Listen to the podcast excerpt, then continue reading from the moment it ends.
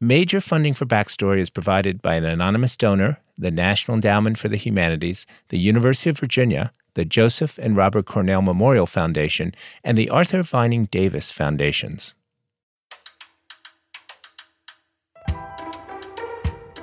From Virginia Humanities, this is Backstory. Welcome to Backstory, the show that explains the history behind today's headlines. I'm Brian Balogh. I'm Joanne Freeman. And I'm Ed Ayers. An English prince has his heart set on an American actress. On May 19, 2018, Prince Harry of Wales is set to marry California native Meghan Markle. When the couple's relationship became public, the press coverage was so intense and so negative that the royal family issued an official statement warning the press off.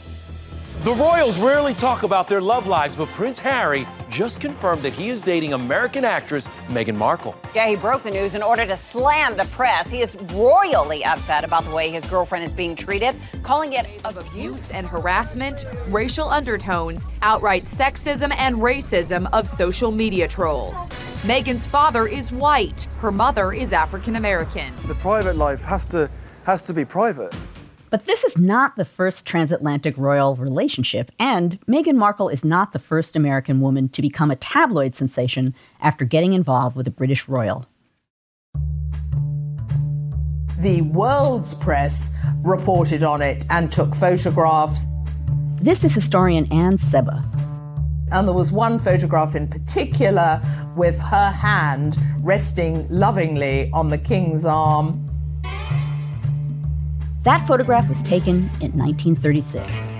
The woman resting a proprietorial arm on her beloved was about to become the most hated woman in England. She would set off a constitutional crisis which shook the British monarchy to its foundations. She was an American divorcee named Wallis Simpson. She was brash and open and had affairs, and that was very different from the sort of sheltered English rose type of woman. In 1928, Wallis Simpson had arrived in London with her second husband, Ernest, an Anglo American shipping executive. She wanted real money, real stability. She did not want the sort of insecurity that she had seen her mother suffer from. The Simpsons attended and hosted parties for members of the British elite, and Wallis stood out. She was smart, she was assertive, and she knew how to hold a man's attention. And one of her early guests is the Prince of Wales, but she can't really afford to entertain the Prince of Wales and his circle in the way that she would like to. And that's really where the trouble starts because Edward is totally smitten and he loves going to visit Wallis to discuss affairs of state or to have a cocktail, or rather a KT as it became known. Wallis was a dab hand at mixing a KT. And it's a slippery slope because the Prince of Wales starts giving her jewellery and furs and even sets up a trust fund for her in Canada because he does not want to lose her merely because she's worried she hasn't got enough money. He can certainly deal with that little problem.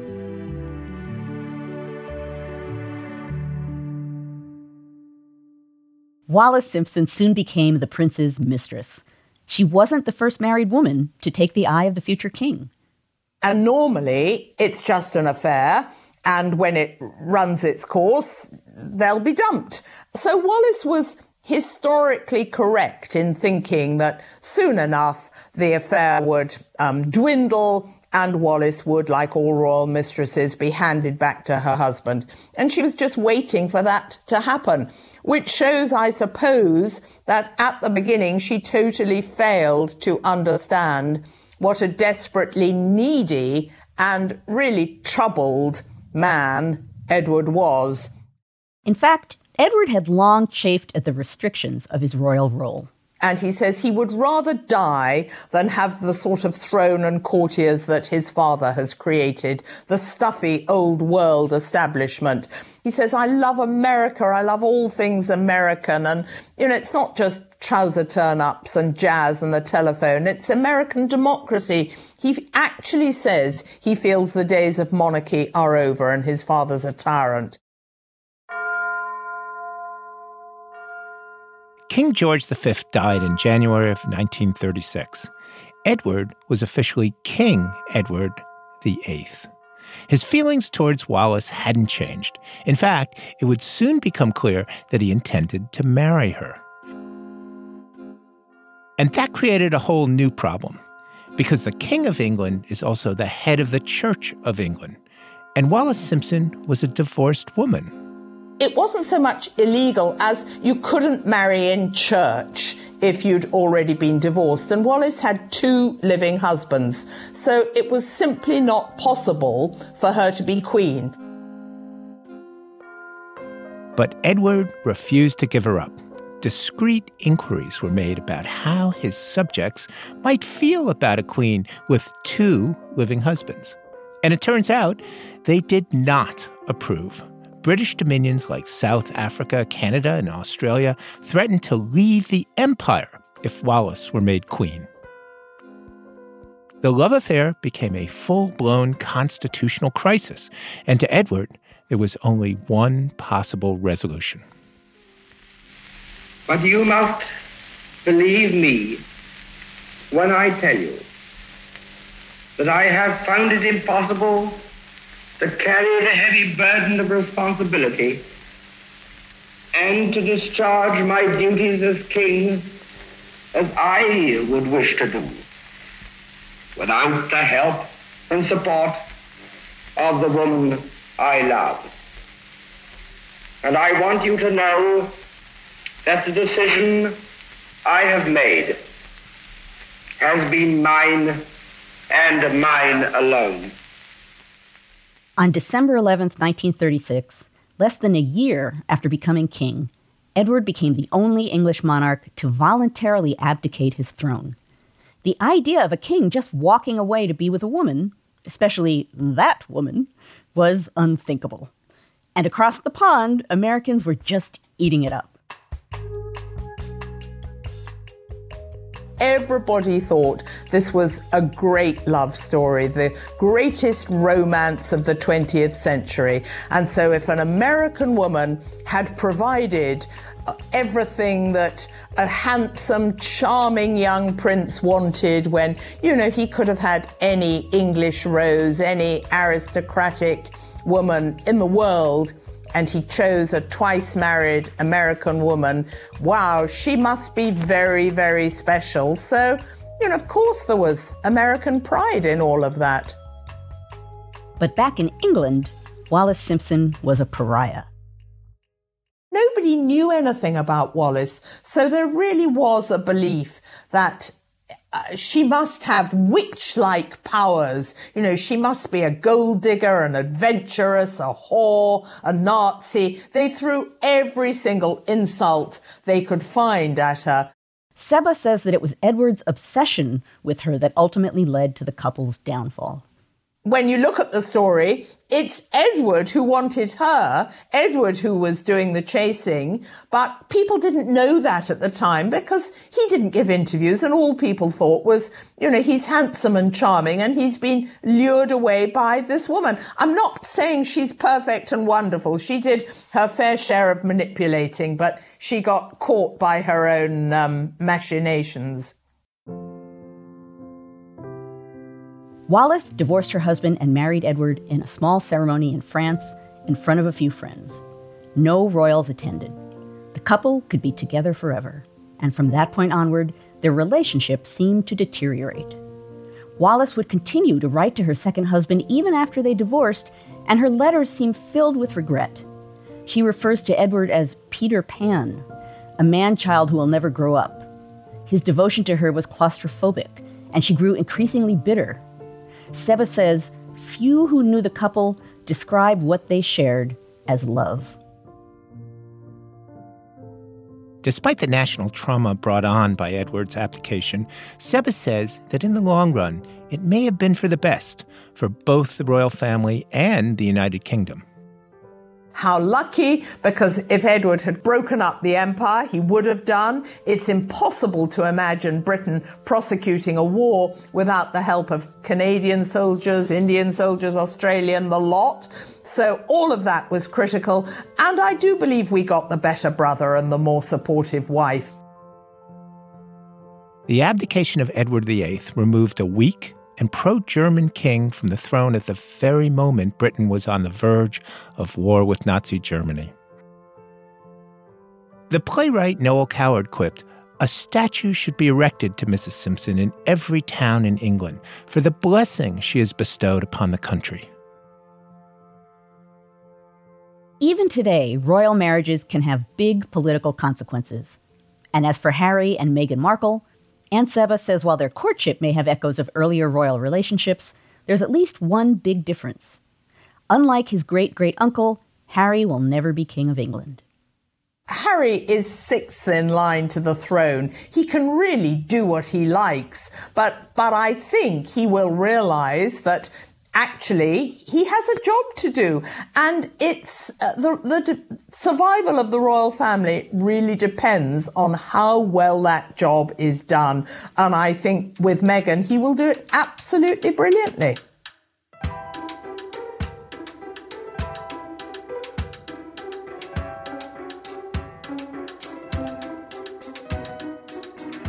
So, today on the show, with the royal wedding dominating headlines around the world, we're looking at the surprisingly long history of American women who married into royal and aristocratic families, and the often outsized political impact that those marriages had. We'll hear about American women who traded family fortunes for aristocratic status in the Gilded Age. Plus, we'll look at how women have shaped their own political dynasties here in the U.S., even if they couldn't always play a formal role in politics.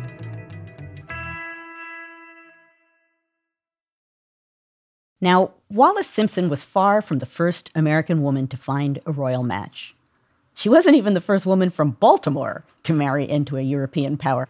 That would be Elizabeth Patterson, a wealthy young Maryland socialite whose marriage into France's imperial family became a major social and political scandal. In 1803, as Napoleon was consolidating power in France, he sent his youngest brother, Jerome, on a mission to the French Caribbean. On his way back, the young Bonaparte stopped in Baltimore, where the best families of the city vied to entertain him. And he meets Elizabeth at a ball. This is historian Charlene Boyer Lewis. They dance a dance together and literally get entangled. It's either her hair and in his watch chain or his watch chain in her button, or the stories differ. And it, it really was mutual attraction. It wasn't long before the two were legally entangled as well. After a whirlwind courtship, they married on Christmas Eve. Napoleon was furious when he found out his brother had gotten hitched to an untitled American. When the newlyweds arrived in Europe in 1805, the emperor personally annulled their marriage. He promptly married Jerome off to a German princess and banished a pregnant Elizabeth from the French Empire. Despite her very public humiliation at the hands of France's imperial family, Patterson Bonaparte had no intention of relinquishing her new aristocratic ties. She returned to the U.S. with her infant son, a new wardrobe, and a plan to work her way into Napoleon's good graces. So even though she returns to Baltimore, you know, a rejected woman, she knows she has something incredibly valuable because this is the time period when Napoleon cannot have any children. There's only one nephew and he's kind of sickly. And so Elizabeth calculates as long as I have a male Bonaparte, right. they're going to still want me. So she does not at all act like a rejected woman who had the scandalous past. Instead, she decks herself out in all of the European clothing she bought while she was in Lisbon, which includes jeweled tiaras and diamond and ruby perfume cases. And she goes to every single party that she gets invited to. So she flaunts her status, flaunts her connection to the emperor, and Americans love it. And everybody knows the full deal. Everybody I mean, knows they- the full story. It was written up in all of the newspapers. I found a, a copy of a Russellville, Kentucky newspaper who had written up the whole story. So everybody in the United States, even in the most remote corners, knew this whole story. Now, doesn't this sort of you know make her less charming and interesting to in the American scene, which is basically a huge marriage market? It is a huge marriage market, but no, she's incredibly alluring because of that Bonaparte cachet. Because Napoleon had divorced her, she is considered available. And so she's courted by many men. She gets five or six marriage proposals. She rejects every single one of them. She seriously, however, considers one from a secretary to the British legation, Sir Oakley. And that's what galvanizes Napoleon to start a correspondence between the two of them because Napoleon doesn't want his potential heir, her son, to have a stepfather who's British. So she writes Napoleon, takes advantage of that, and says, Well, if you offer me an annuity, which would be like a pension, and you pay for my son's schooling, and you give me a title, then I won't accept any marriage proposals. And Napoleon agrees. And he gives her $12,000 a year. He's going to pay for her son's education. And he says, I'm thinking about making you the Duchess of Oldenburg. Wow. Yeah. This- she was uh, very she savvy. Has some, she has some nerve, doesn't she? She sure does. Sort of going eye to eye with Napoleon. Well, she's probably above eye to eye with Napoleon, but Well, Napoleon had created himself.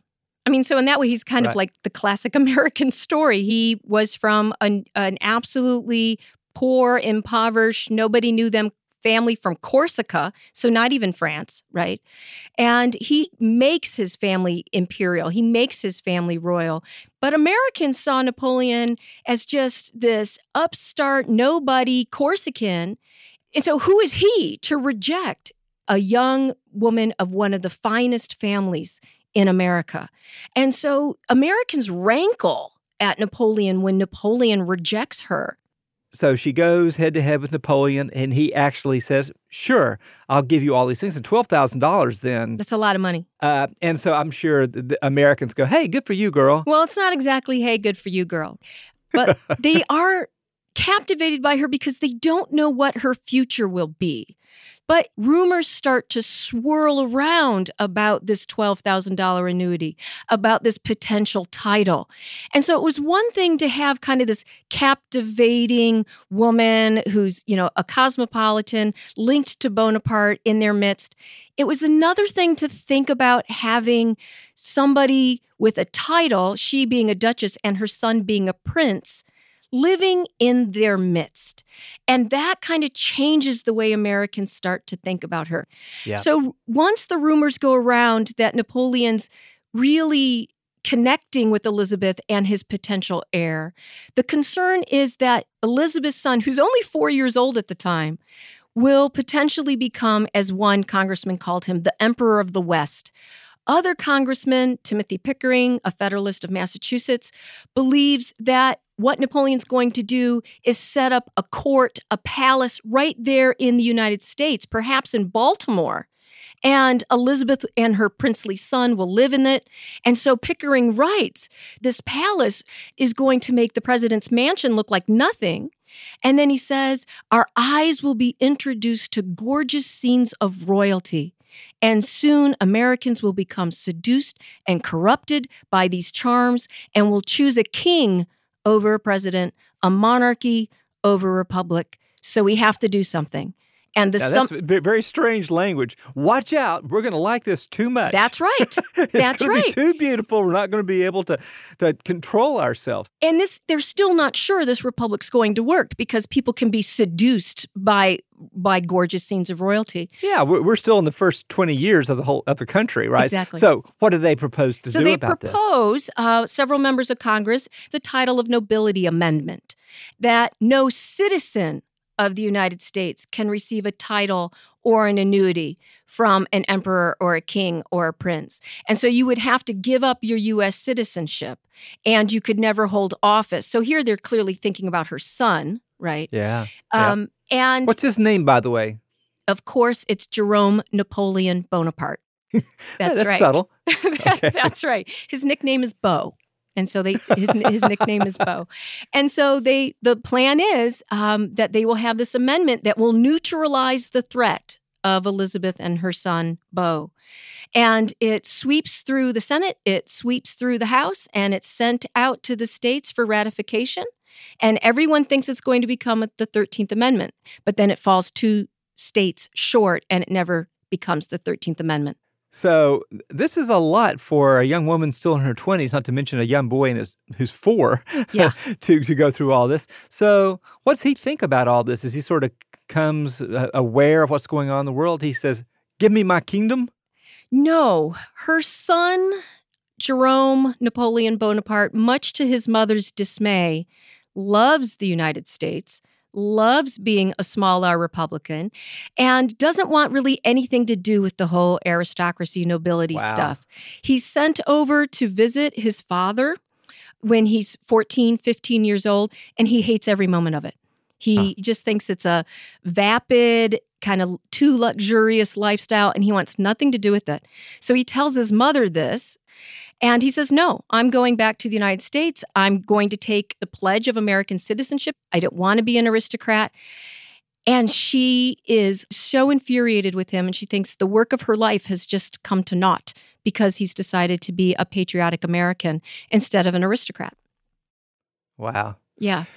So, when you add it all up, Charlene, what lessons do we draw from this story? I think there are several lessons here. One, that Americans have always had an ambivalent attitude about royalty, about aristocracy. From the very beginning, yes, they threw off a monarchy. Yes, they thought Republican simplicity was the way to go. But aristocratic luxury was still seductive to them, it still had a place. Another lesson I think we learn is Americans have loved celebrities from the beginning of this country too. Right, so even right. in an era without mass media, without mass culture, the celebrity who has that cachet and and much of it is being an aristocrat, right? Or the trappings of aristocracy, the trappings of royalty and nobility. Americans like that. And she's kind of a lightning rod for all of that. Well, bless her heart but I'm glad she failed. It sounds like it's a good trial for early America to to look this in the face and decide, you know, I think we like our own way better. But yep. I do believe that celebrities today are the Elizabeth Patterson Bonapartes of of 1803. I mean, we that we still has everything, all the trappings of aristocracy without the threat of Napoleon taking over the country. I think celebrities today wish they were as good as Elizabeth Patterson Bonaparte. She had it all. she totally had it all.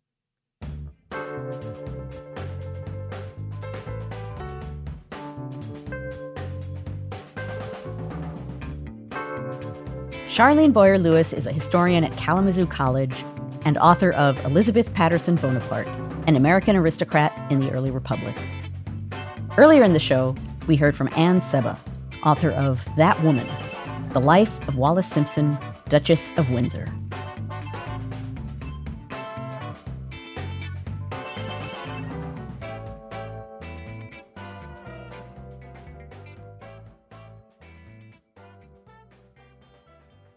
So far, we've heard about two women who pursued an imperial connection to the dismay of the families they married into. But titled families didn't always turn up their noses at the thought of an American match, particularly if the woman came to the match with money. At the end of the 19th century, dozens of American heiresses married into the British aristocracy. Known as dollar princesses, these women were from families that had recently struck it rich. Their fathers had made their money in railroads, department stores, or the stock market, rather than inheriting their wealth. Frozen out of New York's high society marriage market, they traded American cash for old world status and respectability. I sat down with writer Angela Serratore to explore how this international marriage market began. If you married somebody with a title, you know, that kind of trumps everything else. And then suddenly you have access to this New York society that has perhaps been a little bit hostile. And you also have the pleasure of being able to skip it entirely because it's now beneath you. okay, so since it takes two to tango and certainly to get married, what did the British families get out of this deal? Well, to go back to your question about money talking, uh, for them, money definitely did talk, in large part because if you are an earl or a duke or a lord and you've got a large country estate, you've got to run that estate, but to have any other kind of employment is unthinkable. It's just not something the upper classes and the nobility do. And these houses are expensive to take care of, the grounds are expensive to take care of. So if you marry a dollar princess, you've got a beautiful young wife you've got an influx of cash immediately to fix up your house, pay any of your family's debts, and you've also got a guarantee of a yearly allowance for the rest of your life, which means the sort of question of how are we going to keep up financially, you never have to worry about it again. And how did the finances work and how large were they? I mean, can you give me any examples? Well, it certainly varies depending on the situation and how much money any given father has. But so the first big dollar princess is uh, Jennie Jerome. And in 1874, she meets Lord Randolph Churchill. And this is a real love match. They meet on a ship. Three days after they meet, they're engaged. Both sets of families are a little bit hesitant, but the families come together and they negotiate. And Jennie's father gives Lord Randolph $50,000. So I don't know exactly what that comes out to in. That's a lot 18th, of money. It's a lot of money in 1874, though not as much as some people get. But that's sort of the average, and then you would get maybe $10,000 a year as an allowance. Is there more than just money entailed for these British families? Do they benefit in other ways from these marriages? I think they do. I think a lot of these American girls are bringing a kind of American spirit to Britain. And I think, particularly when it comes to the political careers of some of these men and also the next generation. Um, one thing that we haven't mentioned is that the son that Jennie Jerome has with her husband, Lord Randolph Churchill, is Winston Churchill. Right. You know, Winston Churchill, when he was starting his political career through, you know, the end of his mother's life, very rarely made a decision without consulting his mother. And that's just not something England has really seen before. So, if you were to tell us about one, I don't know, most representative dollar princess, who would that be? Well, there's only one answer to that, and that is Consuelo Vanderbilt, who in 1895 marries the ninth Duke of Marlborough at St. Thomas Episcopal Church in New York. I recognize the last name, yes. Vanderbilt. But what was it about Consuelo that made her such a uh, featured dollar princess? It's really the work of her mother, Alva. Consuelo's mother is what the tabloids today might refer to as a momager. It is from the day Consuelo was born, it is Alva's job to make her the sort of brightest, prettiest, best, most successful girl that society has ever seen. And when she comes onto the marriage market, every eligible suitor is interested. And the Duke of Marlborough, who in the press goes by his nickname, which is Sonny, is on paper the most eligible of these bachelors. He is the heir to the estate of Blenheim, which today is still one of the most magnificent country estates in all of Great Britain.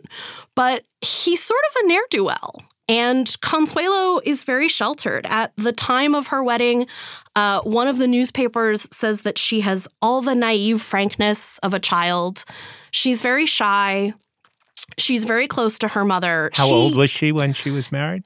She was 18. Wow. And in the months leading up to her marriage, it's in the papers every day. There's a story about her bridesmaids. There's a story about her jewelry.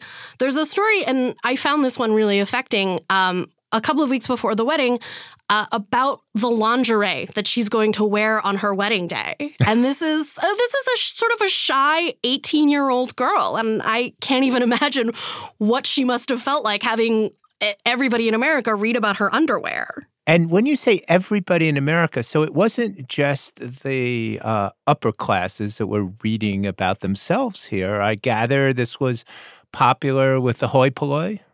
Oh, yeah. These girls are celebrities. Um, the day of Consuelo's wedding, thousands of people show up outside the church, and the police are in sort of a tricky position because they've got to keep the peace amongst the crowd. But the crowd is almost exclusively teenage girls and young women in their 20s.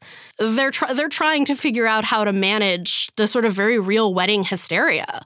So, dare I ask, what comes of their marriage? Um, it's rumored that on the carriage away from the church after they're married, Sonny starts to give Consuelo the lay of the land, what her life is going to be like in England. And one of the things that he mentions is that he's got a mistress, he's very in love with his mistress, and he has no plans to give her up. And mm. several papers and Consuelo's autobiography itself um, r- report seeing very real tears on her face before, during, and after the wedding. And none of these tears look particularly happy.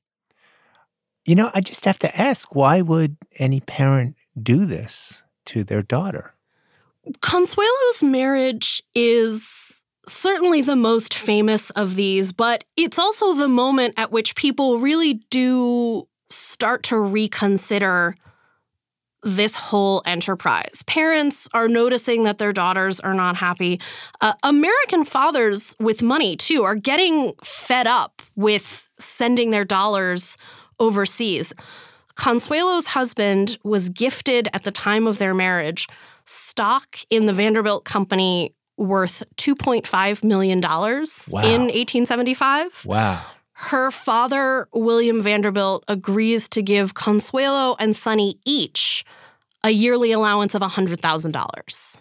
And a lot of fathers in particular start to say to their wives, you know, why don't we just keep the money at home where right. instead of frittering it away on some guy's house, it'll actually have the chance to multiply?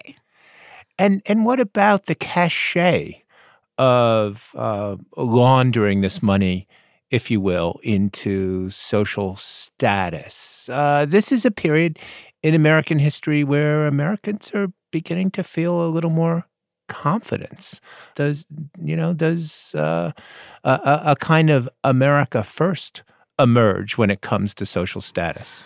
Absolutely. And by the time we get to the late 1890s, anybody who's really eligible has been snapped up already. And, and a lot of the husbands that come at this point are really sort of aggressively painted as mercenary really the, the, the point at which people say we've got to stop doing this is in 1903 a pittsburgh heiress named alice thaw whose father was a railroad magnate married the earl of yarmouth. And their wedding ceremony was delayed several hours because on the morning of their wedding the groom was arrested for failing to pay his gambling debts. And alice's father had to collect the groom from jail and renegotiate his compensation package well, when you take a look at the royal marriage today, um, do you see any parallels with 120 years ago? I really do. And I should also say that not all of these marriages are as disastrous as Consuelo's and Sonny's. Um, Mary Leiter, whose father owns a chain of department stores in Chicago, marries in the 1890s Lord George Curzon. And George Curzon eventually goes on to become the Viceroy of India. And virtually everybody who has a political connection to him says that this is almost entirely because of the skill and charm of his wife. They're wow. a real romantic team and a real political team. And I think Harry and Meghan seem very much like a love match. They seem crazy about each other. I hope they'll be very happy. But I think it's also important to remember that, particularly now, when you agree to join the royal family, you're really signing a business contract. You know, Meghan will have given up her work and taken up the job of becoming a royal. And she and Harry gave an interview on television the day after they announced their engagement, and Meghan did most of the talking. So no dollar princess here, but clearly she's she's bringing a lot to the table. Yeah, Meghan is bringing, I think, a sort of future and continued relevancy to the royal family. You know, every year newspapers in England run a poll should we even have the monarchy anymore? Is it in 2018 perhaps distasteful to have a monarchy at all? And Meghan is new and different and vibrant. And I think that that gives them continued relevancy.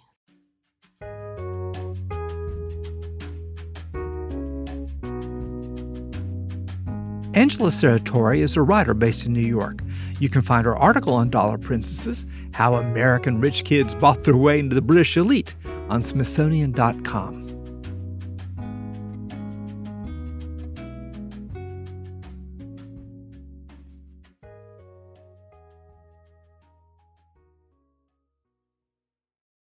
So, thinking about the women we've heard about on the show today, it seems like something that all their marriages have in common is that they're covered in the tabloids and such, but they have a real political impact as well. So the dollar princesses in particular got me thinking about how marrying well also had a political impact for families here in the US. You know, a wife like Jennie Jerome or Mary Leiter could bring money to the table that her husband could use to run a political campaign, and she could also bring political connections and her own political savvy, even if women couldn't participate in, in, politics directly. So, Brian, Joanne, do you think these kinds of political marriages have happened in American history?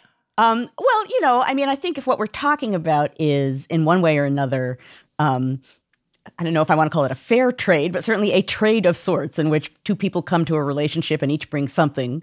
Um, if you go further back in time, to the founding period, for example, there are women, I think, who bring a lot to marriages of influential husbands that I'm sure they came with their money attached. But more than that, they brought social skills. They brought the ability to actually be, in a sense, more effective politicians than their husbands. And I'm thinking particularly of Dolley Madison. Uh, and Louisa Catherine Adams, who's John Quincy Adams' wife. So you're and saying those guys cases, were political stiffs and they needed a little help? Yeah, pretty much. pretty much. They were they were not the most sort of vivaciously, wonderfully social huh. human beings, and their wives were. And their wives were sort of mastered that domain. And in the case of Dolley Madison, really kind of created uh, a sense of place and purpose uh, for the capital and for the presidency. And were people aware of that, or did they like just attribute all those good things to the guy? I think in the case of Dolley Madison, they were very uh-huh. aware. I mean, because some people called her Queen Dolley. That's a pretty good indication. She very clearly yeah. was. Yeah, yeah. Um, in the case of Louisa Catherine Adams, I don't know if it was quite as blatantly obvious. Which would make it all I the would, more effective in a way. Exactly. Well, exactly. And I think, in a sense, they were more of a pair.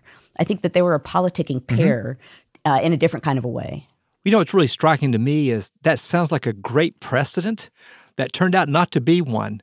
because I, because after them, I have a hard time thinking of any woman in the White House who exerted really much of a positive influence. When we think of first ladies, we think of first ladies who are kind of held up in scorn in a way. Yeah, well, the the woman who wished so badly to be of great help to her husband was Mary Todd Lincoln, and he married her in part because he thought that she would be helpful politically. Uh, not only did she come from a prominent family, and not only did she have social skills that he lacked, but she was also ambitious in a way that he wasn't always ambitious.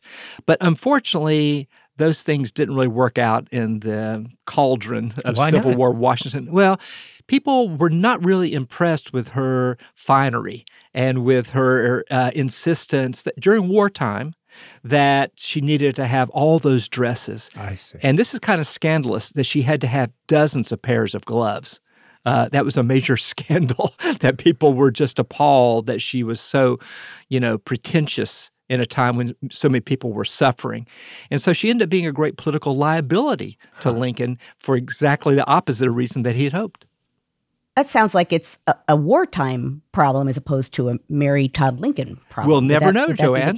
Since that's Ooh. the only time that they served. But you know, but it, it, very well could have been. It could have been that in a, a time of gaiety and prosperity, that that would have been just what this stiff Abraham Lincoln guy needed. So that reminds hmm. us that a lot of this is context.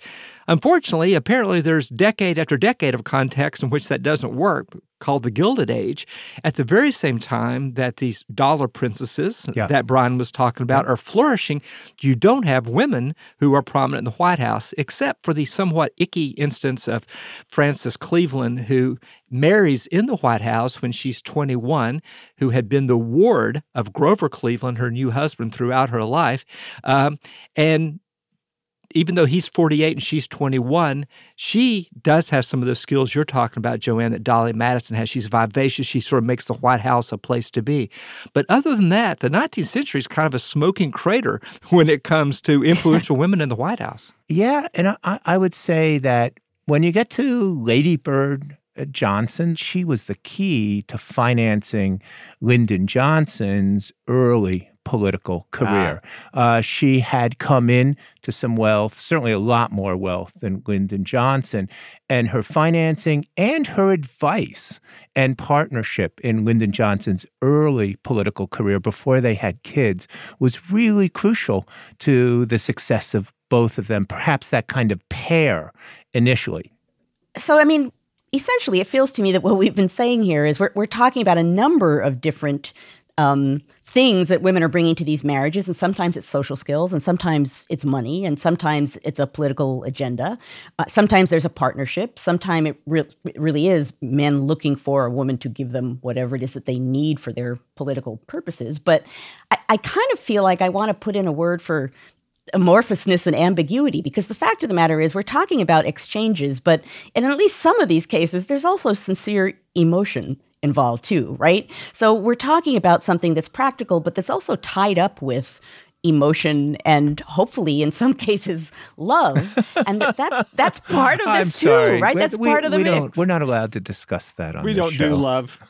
oh but i'm a woman so i can say love Bingo. Well, I think that's one of the Yeah. things that made the Obamas so effective is that their mutual devotion was so obvious, but so was her chops, and so was his Right. respect for her chops. Proudly independent people who were also devoted to each other. Uh, Professionals. yeah, exactly.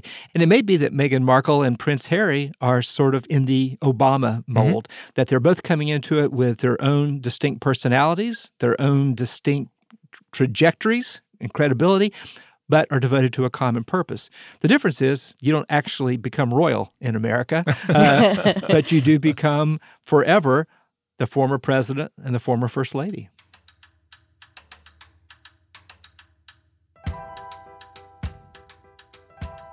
That's going to do it for us today, but you can keep the conversation going online. Let us know what you thought of the episode or ask us your questions about history. You'll find us at backstoryradio.org or send an email to backstory at virginia.edu. We're also on Facebook and Twitter at Backstory Radio. Whatever you do, don't be a stranger. This episode of Backstory was produced by David Stenhouse, Nina Earnest, Emily Gadek, and Ramona Martinez. Jamal Millner is our technical director, Diana Williams is our digital editor, and Joey Thompson is our researcher. Additional help came from Anjali Bishash, Sequoia Carrillo, Courtney Spania, Aaron Teeling, Korean Thomas, and Gabriel Hunter Chang. Our theme song was written by Nick Thorburn. Other music in this episode came from Ketsa, Poddington Bear, and Jazar. Thanks, as always, to the Johns Hopkins Studios in Baltimore. Backstory is produced at Virginia Humanities.